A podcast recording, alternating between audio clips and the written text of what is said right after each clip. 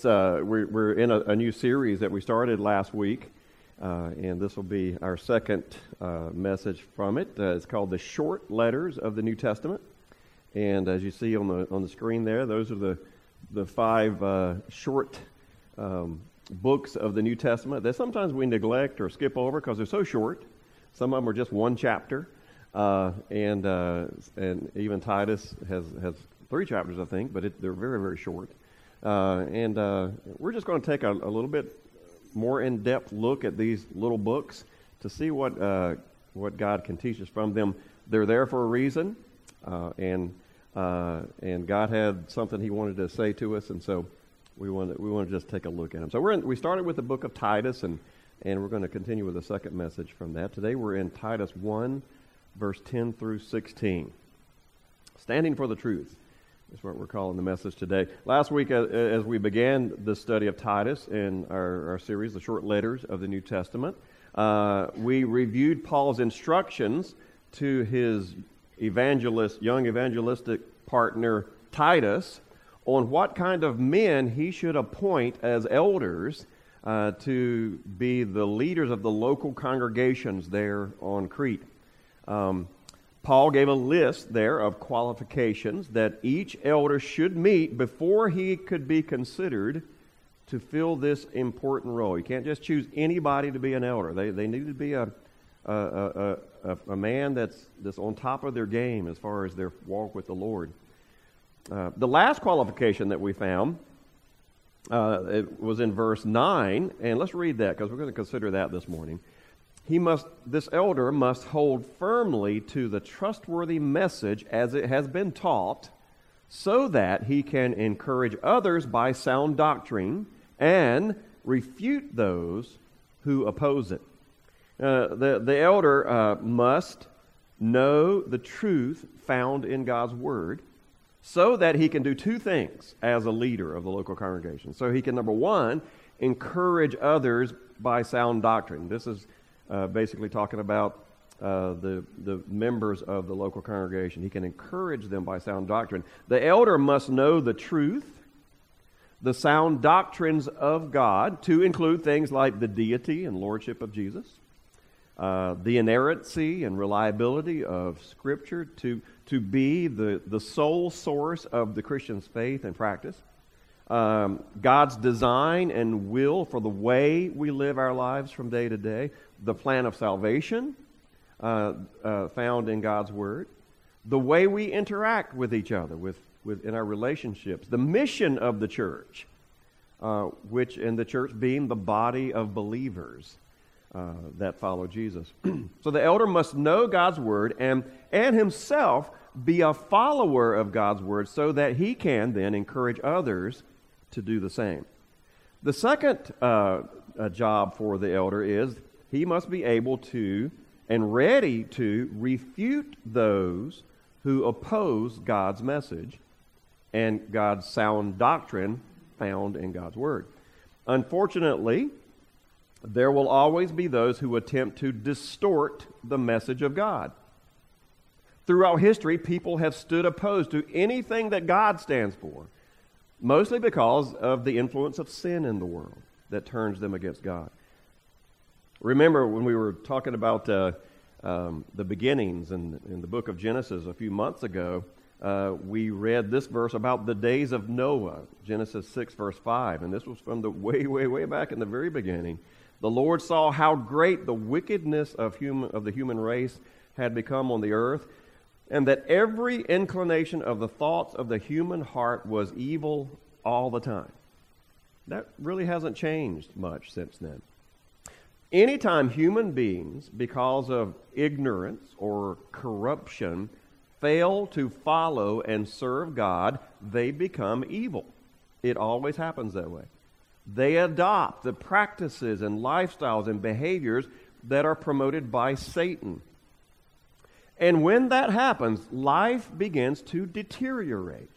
We talked about the uh, Lamentations, the fifth chapter of Lamentations during Sunday school today, and back during the time of Jerusalem, uh, when they were just in the worst possible place. And it's because their life had deteriorated because of sin. Civilizations become corrupt, oppressive, cruel. The value of life is reduced. The elite ruling class, they thrive. The, the poor working class, they suffer. In this world, the only thing that stands between chaos and order, between suffering and peace, corruption and justice, hatred and love, are those who follow God and His Word. That's the hope for the world. Man's ways, no matter how noble, no matter how well intended they might start out to be, and sometimes they do, they always end with people turning to godless ways and sinful lifestyles that harm us, that harm our societies. The hope of the world is literally Christ and his church. You know, followers of Jesus who, by example, demonstrate to the world the way for you and me, for the whole world, for all mankind to find real joy and real peace, real love in their life. Living out the truths of God's Word in Jesus Christ is the hope of the world. But here's the challenge. you know, guess who makes up Christ's church? Human beings.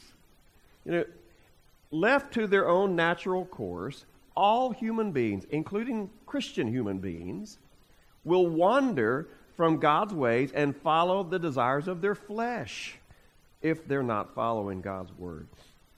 You know, our flesh doesn't want to follow God's word. You know, our flesh wants to be greedy and it wants to be selfish. Our flesh is subject to resorting to anger and violence, hatred and corruption to, to, to get its way, to get what it wants.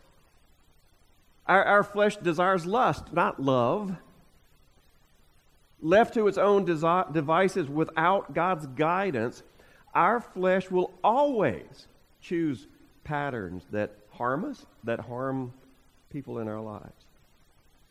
The church is made up of human beings whose flesh has the exact same desires as people outside of the church. Flesh is flesh, and it wants what it wants. So, what do we do to overcome our flesh and follow God's ways? Well, there's two, there's two things that you and I, as Christians, have that the world doesn't have. We have the Holy Spirit that lives inside of us when we accept Christ as our Savior, and we have God's Word that guides us. You know, if we will simply yield, and I say simply, it's, it's not always simple, but if we will yield our lives to the Holy Spirit's guidance, and if we will follow God's Word, we can overcome the desires that our flesh has that lead us astray. In fact, it's the only way we can overcome our flesh, and that is to yield our life to the Spirit, to follow God's Word. So, as we read there in verse 9 in Titus 1, one of the roles of the elders in the local church is to help us as a body of believers stay focused on God's Word.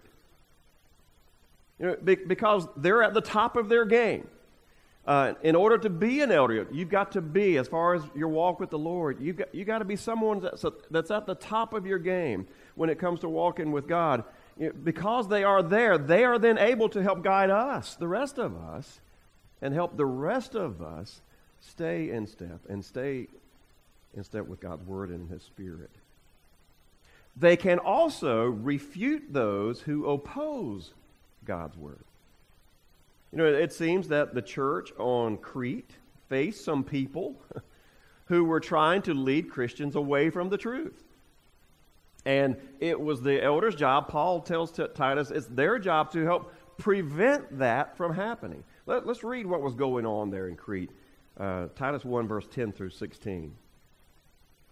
For, and, and again, Paul's talking to Titus about what's going on there on the island. For there are many rebellious people, full of meaningless talk and deception, especially those of the circumcision group. They must be silenced because they are disrupting whole households by teaching things they ought not to teach. And that for the sake of dishonest gain. One of Crete's own prophets has said it Cretans are always liars, evil brutes, lazy gluttons. this saying is true. Therefore, re- refute them or rebuke them sharply so that they will be sound in the faith and, and will pay no attention to Jewish myths or the merely human commands of those who reject the truth. To the pure, all things are pure. But to those who are corrupted and do not believe, nothing is pure. In fact, both their minds and consciences are corrupted. They claim to know God, but by their actions they deny Him. They are detestable, disobedient, and unfit for doing anything good. You know, on the island of Crete, there were a group of people who were teaching a false doctrine. Uh, in fact, Paul describes what they are doing as corrupt, detestable, disobedient, and unfit for anything good. Now, who were these people and, and, and, what were they teaching there on the island? It's likely that they were a group of Jews who were trying to mix Judaism and Christianity. Uh, they're, they're, Paul calls them the circumcision group. Circumcision was a Jewish practice of that day, and so that was the name given to them. Now, usually, uh, when you have a group like this, a false teaching like this, usually that means it's a rejection of God's grace uh, through Jesus in favor of following Jewish law. In other words, you, they teach that you're saved by following the rules and how well you follow the rules rather than being saved by God's grace given to you when you put your faith in Jesus, which is what Christianity teaches. You know, the fact that they were disrupting whole households, Paul says, may be an indication that they were leading entire families uh, away from Christ and into this false teaching. And they may be motivated not by a desire to teach the truth, but he says by a desire for dishonest gain, for maybe power, recognition, or even money. Now, apparently, Crete and Cretans, uh, at that time at least, had, had somewhat of a reputation for corruption and uh, deception. Paul even quotes a famous Cretan prophet who wrote around the year 600 BC uh, that no doubt in any Cretan would be familiar with. Oh, yeah, I've heard of, I've heard of him. His name was Epimenides. Epimenides wrote uh, that all Cretans are liars. Uh, now, Epimenides was a Cretan himself, so which means I guess he was a liar too, right? Uh, so, which means that he might have been telling the truth that all, all Cretans were liars. Anyway, that was the that was the prophecy that all Cretans were familiar with. Uh, and here Paul is he's simply just recognizing this Cretan claim of this prophet. You know, you Cretans yourself have said that lying is a, a Cretan issue, a Cretan tradition. Now, uh, Cretan tradition or not, you know, whether that's true, that all Cretans are, are liars or not, those who lie about anything, especially something as important as God's truth, you know, they should be rebuked sharply, Paul says in verse 13, so that sound doctrine can be maintained. So, one of the jobs of an elder is to refute those who spread false truth uh, false doctrine, especially within the church. And this is where the problem was taking place within the church. They should be familiar enough with God's truth to know the difference between what is true and what is false, and strong enough, bold enough to stand up to those who attempt to teach something different. You know, God's church doesn't need wishy washy leaders uh, who are afraid to speak out when, when false teaching is being spread. They've got to be ready at all times to, to do as Barney Fife would say nip it in the bud. before it causes harm, before it disrupts our households and takes whole families away. You know, as we said last week, all of us, not just elders, but all of us should be ready to stand up for truth and reject anything that is false while it is uh, the primary job, one of the primary jobs of an elder, it is also something that all of us must be ready to do, no matter what the consequences might be if we do that. You know, we live in a time when, when false truth uh, is trying to push its way into our culture and sadly into our churches today. You know, most of us have probably heard of the term woke or wokeness. We, we, most of us have heard that. Wokeness basically is being aware of the more progressive and enlightened way of thinking. You know, wokeness means waking up and recognizing that beliefs that have been recognized as truth for centuries or millenniums are suddenly not true at all. you know, for example, since the beginning of time, mankind has recognized that there are two sexes male and female. God's word makes it very clear that that's true. God created man, then he created woman, and then he stopped creating genders. There are no more. It's clear in God's word, God's truth, that there are only male and female. But our woke culture is telling us that God's word and thousands of years of history is suddenly wrong. You know, there aren't two genders, there are endless numbers of genders. In, in fact, young children can even decide to change their gender if they decide that they're actually not a boy as they were born, but they're a girl. And parents agree to let doctors give their children drugs to help them transition into their identified gender. You know, if we don't recognize uh, that this is the new truth, you know, if we dare to try to stand up on God's truth and say that no, there's only male and female, or if we dare to say that a child born a boy cannot be a girl, guess what? You're canceled. You're canceled if you say that.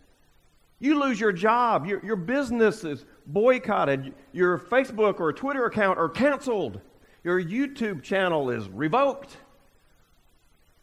You must bow to the woke gods or you will be punished. We've all heard of coaches who have been fired because they dared to oppose male born athletes participating in female sporting events. They lose their job because they voice an opposition to that. And the God of wokeness is the environment. You know, God wants us to take care of creation. You know, he, He's opposed to polluting the rivers and, and sending choking smog up into the air. God doesn't want that. Clean air, clean water, you know, those are essential things for life, and we all want that. Being responsible citizens of the earth is something that God, the creator of the earth, desires. We must be good, good stewards of his creation. He approves of that. But the woke gods tell us that if we don't bow to them and do as they say, God's world that he created will be completely destroyed by mankind in 10 years. Isn't that amazing? God created the whole universe and we can destroy it.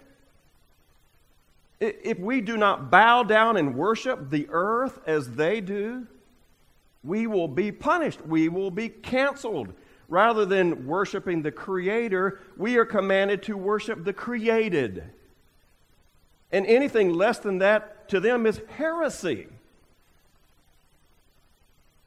Rather than following the teachings of Jesus that all human beings are precious in the sight of God, no matter your race, no matter your sex, no matter your ethnic origin, no matter your economic position in life, wokeness is telling us that we must be ashamed of ourselves because of how we were born, because of the color of our skin.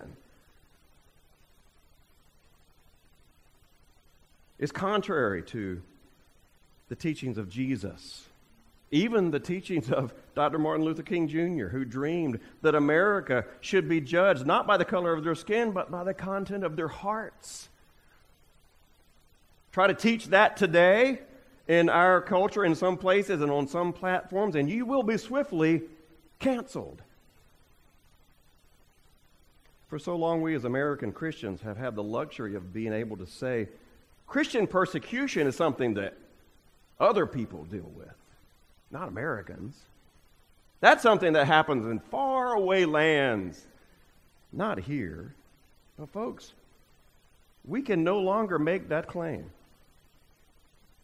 Today, as we speak, forces in our culture, both in government and outside of government and in corporate America, are gathering straight to tell you and me what we're allowed to think and what we're allowed to say. And if we don't stand up against it and rebuke it, those who wish to continue preaching God's truth as we recognize it in His Word, we're going to be driven underground because it will not be tolerated in the open. It's coming quickly. When wokeness first came out, when that term wokeness first came out, what did we do? We rolled our eyes. Those crazy people. Ah, they're, they're silly. Folks, we, we, need, we don't need to be laughing at it anymore. It's not anything to laugh at anymore. It is a very serious threat to our freedom as Americans to believe and practice our faith as we see fit without persecution. Look, if they want to believe all that stuff, go ahead. It's a free country. You believe what you want to believe, but don't tell me, don't tell us, we've got to believe the same thing. And as we face false teaching in our time, the question is, you know, and I've got all riled up here today, but the, the question is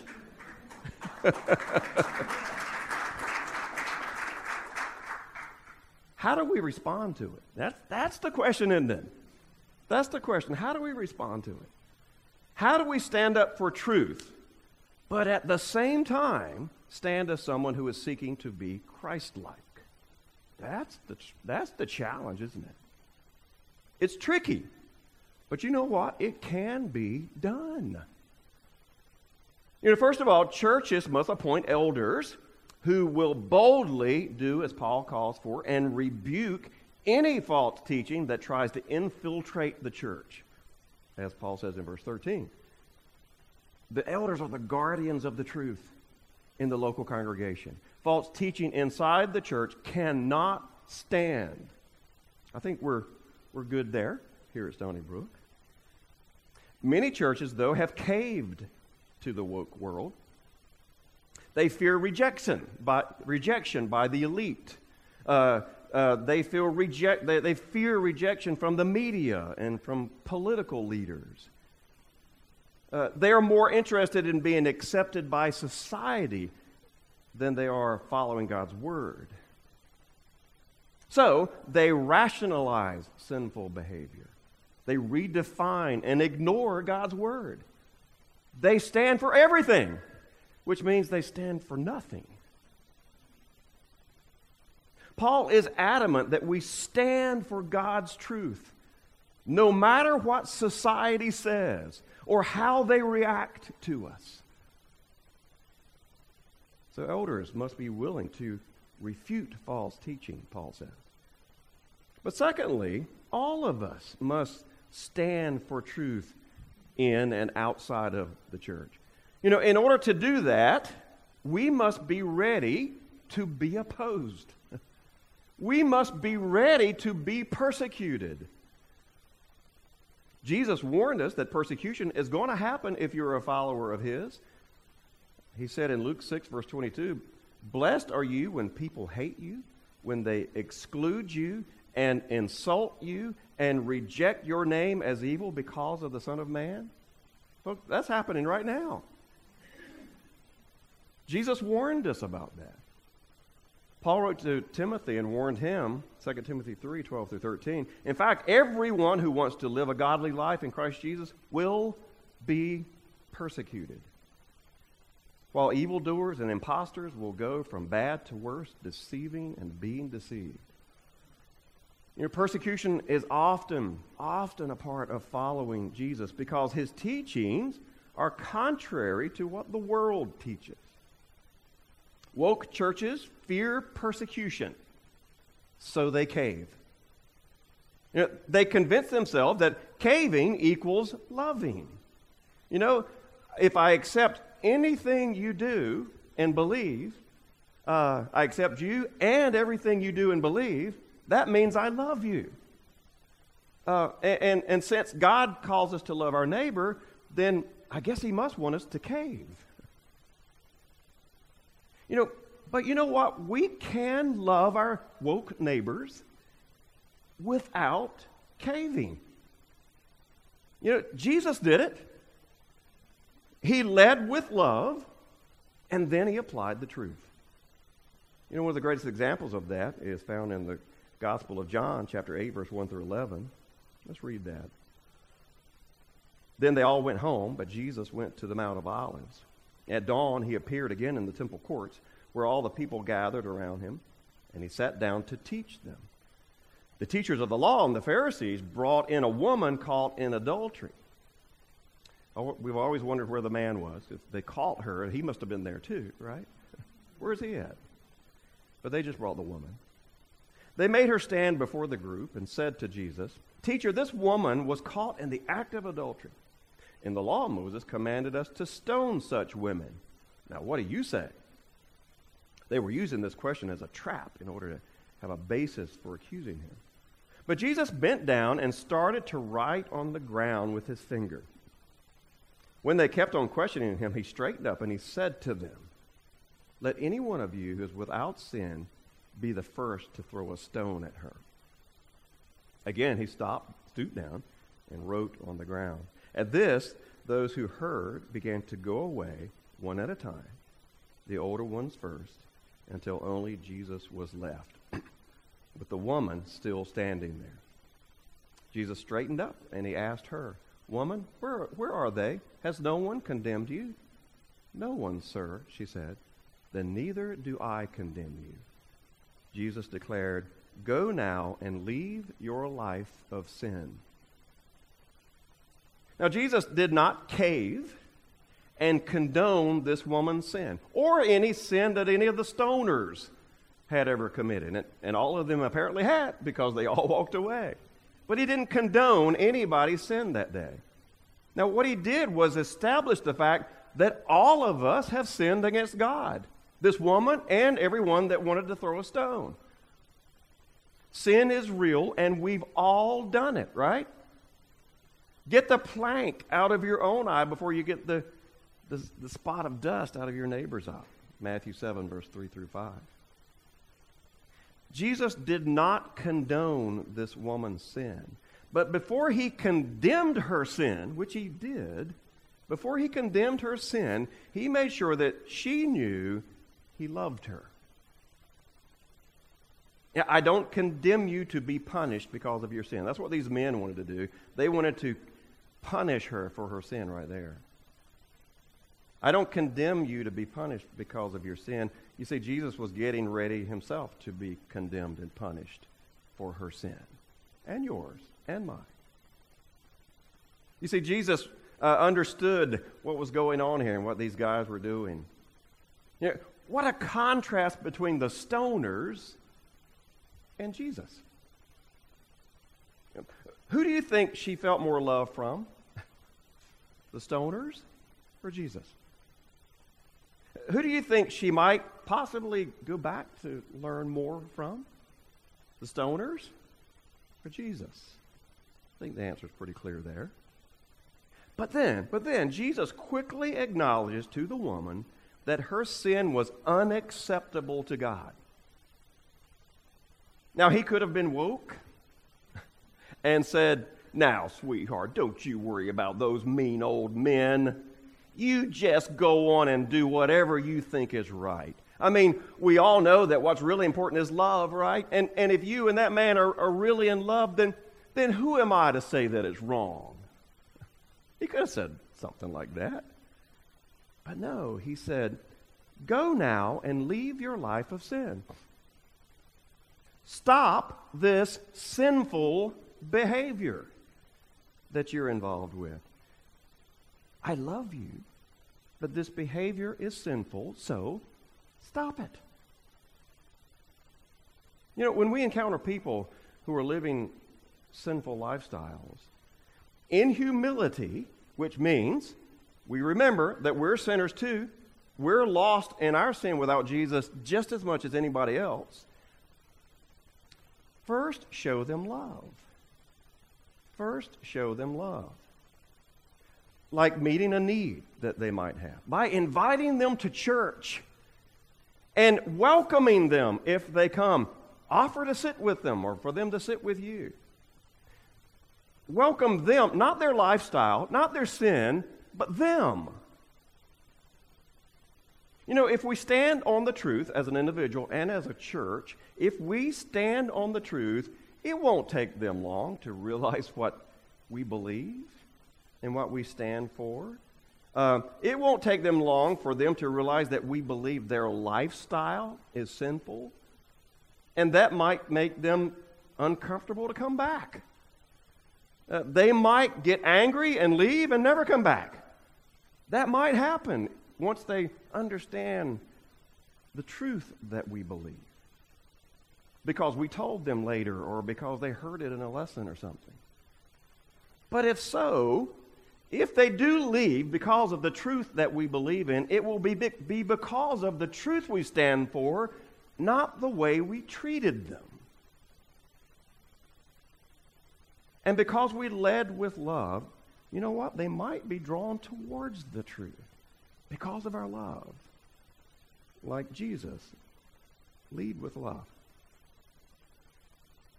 Perhaps the most important thing that we can do is teach our family the truth.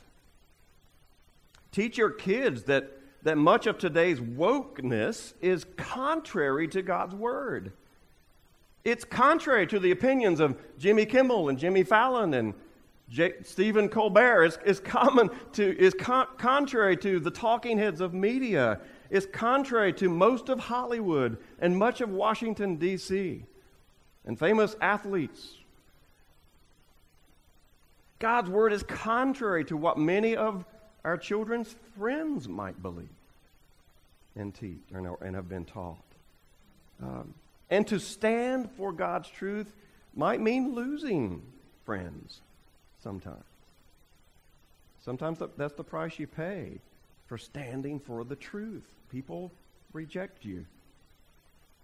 But it will also mean that other friends, ones who believe like you do, like your children do, uh, will be new friends that they might have. And if, if our children learn to lead with love, they might be able to win some of their friends over to the truth. As followers of Jesus, false teaching is all around us, and persecution is here, and it's going to get worse. It's going to get worse. But remember, Jesus said, that comes with following me, folks. It's part of being a Christian. So let's all stand with our elders inside and outside of the church for God's truth. You know, we can love without caving. It can be done. We do that by humbly living a Christ like life ourselves. Remember, the, to the lost, he led with love, and then he applied the truth. Jesus did. To the lost, Jesus led with love, and then he applied the truth. Now, for people in the church, to religious people, he went right to the point because they should have known better. But to the lost, he led with love, then applied the truth. Sometimes when the truth is applied, it's rejected. That just comes with the territory. But at least they are shown that God loves them. And often that love can draw them to Christ. So, what's the take home for today? Don't be surprised by persecution. Don't be surprised. You know, we have been shielded from it for so long. Uh, and, and so it, it hurts when it comes, and we don't like it because we're not used to it. But those days are slipping away, folks accept the reality of persecution and prepare yourself to stand for God's truth even in the midst of it. But also, let's be known for our compassion and our love as much as we are known for our stand on the truth. Both are important. You know, we can do both. Remember, caving is not love. Love is meeting a need. Love is giving a listening ear. Love is showing empathy and compassion. Maybe what somebody we're talking to believes is just way out there, and we know it's not true, but, but they're, they're feeling these feelings, and, and, and we can just listen to them and at least empathize with them if we don't agree with them, because their feelings are real. We can do that and still stand on the truth that we worship God, not the environment. That an unborn life is as precious as any other life. We can do both. Don't let the fear of persecution and rejection scare you from standing for the truth. And don't let standing for the truth overshadow your love for the lost. Ask God to show you how you can do both. So buckle up. You know, the road ahead is not going to be easy, folks. Always remember, though, that in the end, victory is ours. It's ours, no matter what happens in this life. And remember, we're not alone. You know, we talked about Elijah recently, and uh, God reminded Elijah, who thought he was the only one left, God reminded him that there were thousands more just like him who were ready to stand with him in service to God and against evil. And we're not alone either, even though sometimes we might think we are. Their voices are loud, and it sounds like they're in control and overwhelming. But I think we outnumber them. We just need to be able to stand up. So let's stand together as a church here and with other Christians and other churches, and we can make a difference. And it starts with you and me as followers of Jesus, boldly loving and boldly standing for the truth. Father, thank you so much for um, the warnings that you give us in Scripture. Sometimes we, we just get so comfortable in our lifestyles and we get so comfortable as Americans in just everything going smoothly and being peaceful when all of a sudden we're being uh, rejected or there's opposition, we're not used to it, and so we run and hide, or maybe we're tempted to compromise and cave and many have. But Lord, help us to know that being a follower of you means being rejected, being opposed, being persecuted. And we're seeing that now. So, Lord, I pray that, uh, that we won't let those fears cower us and make us hide and be silent, but we'll stand up strong for the truth. But, Lord, we're so tempted sometimes to just kind of uh, be the same as them, and we get rude and we get angry and we get we want to be violent sometimes and you know that's that's not the way Jesus did it. Help us to to know that we can love people. We can we can reach out to them and meet a need and we can invite them to church and we can pray for them and encourage them without caving. We can love them. And hopefully they'll learn the truth. And some of them will be drawn to it. So uh, give us the strength and the courage and the boldness we, we need. Give us the guidance we need to both be loving and stand for truth. We ask all this in Jesus' name. Amen.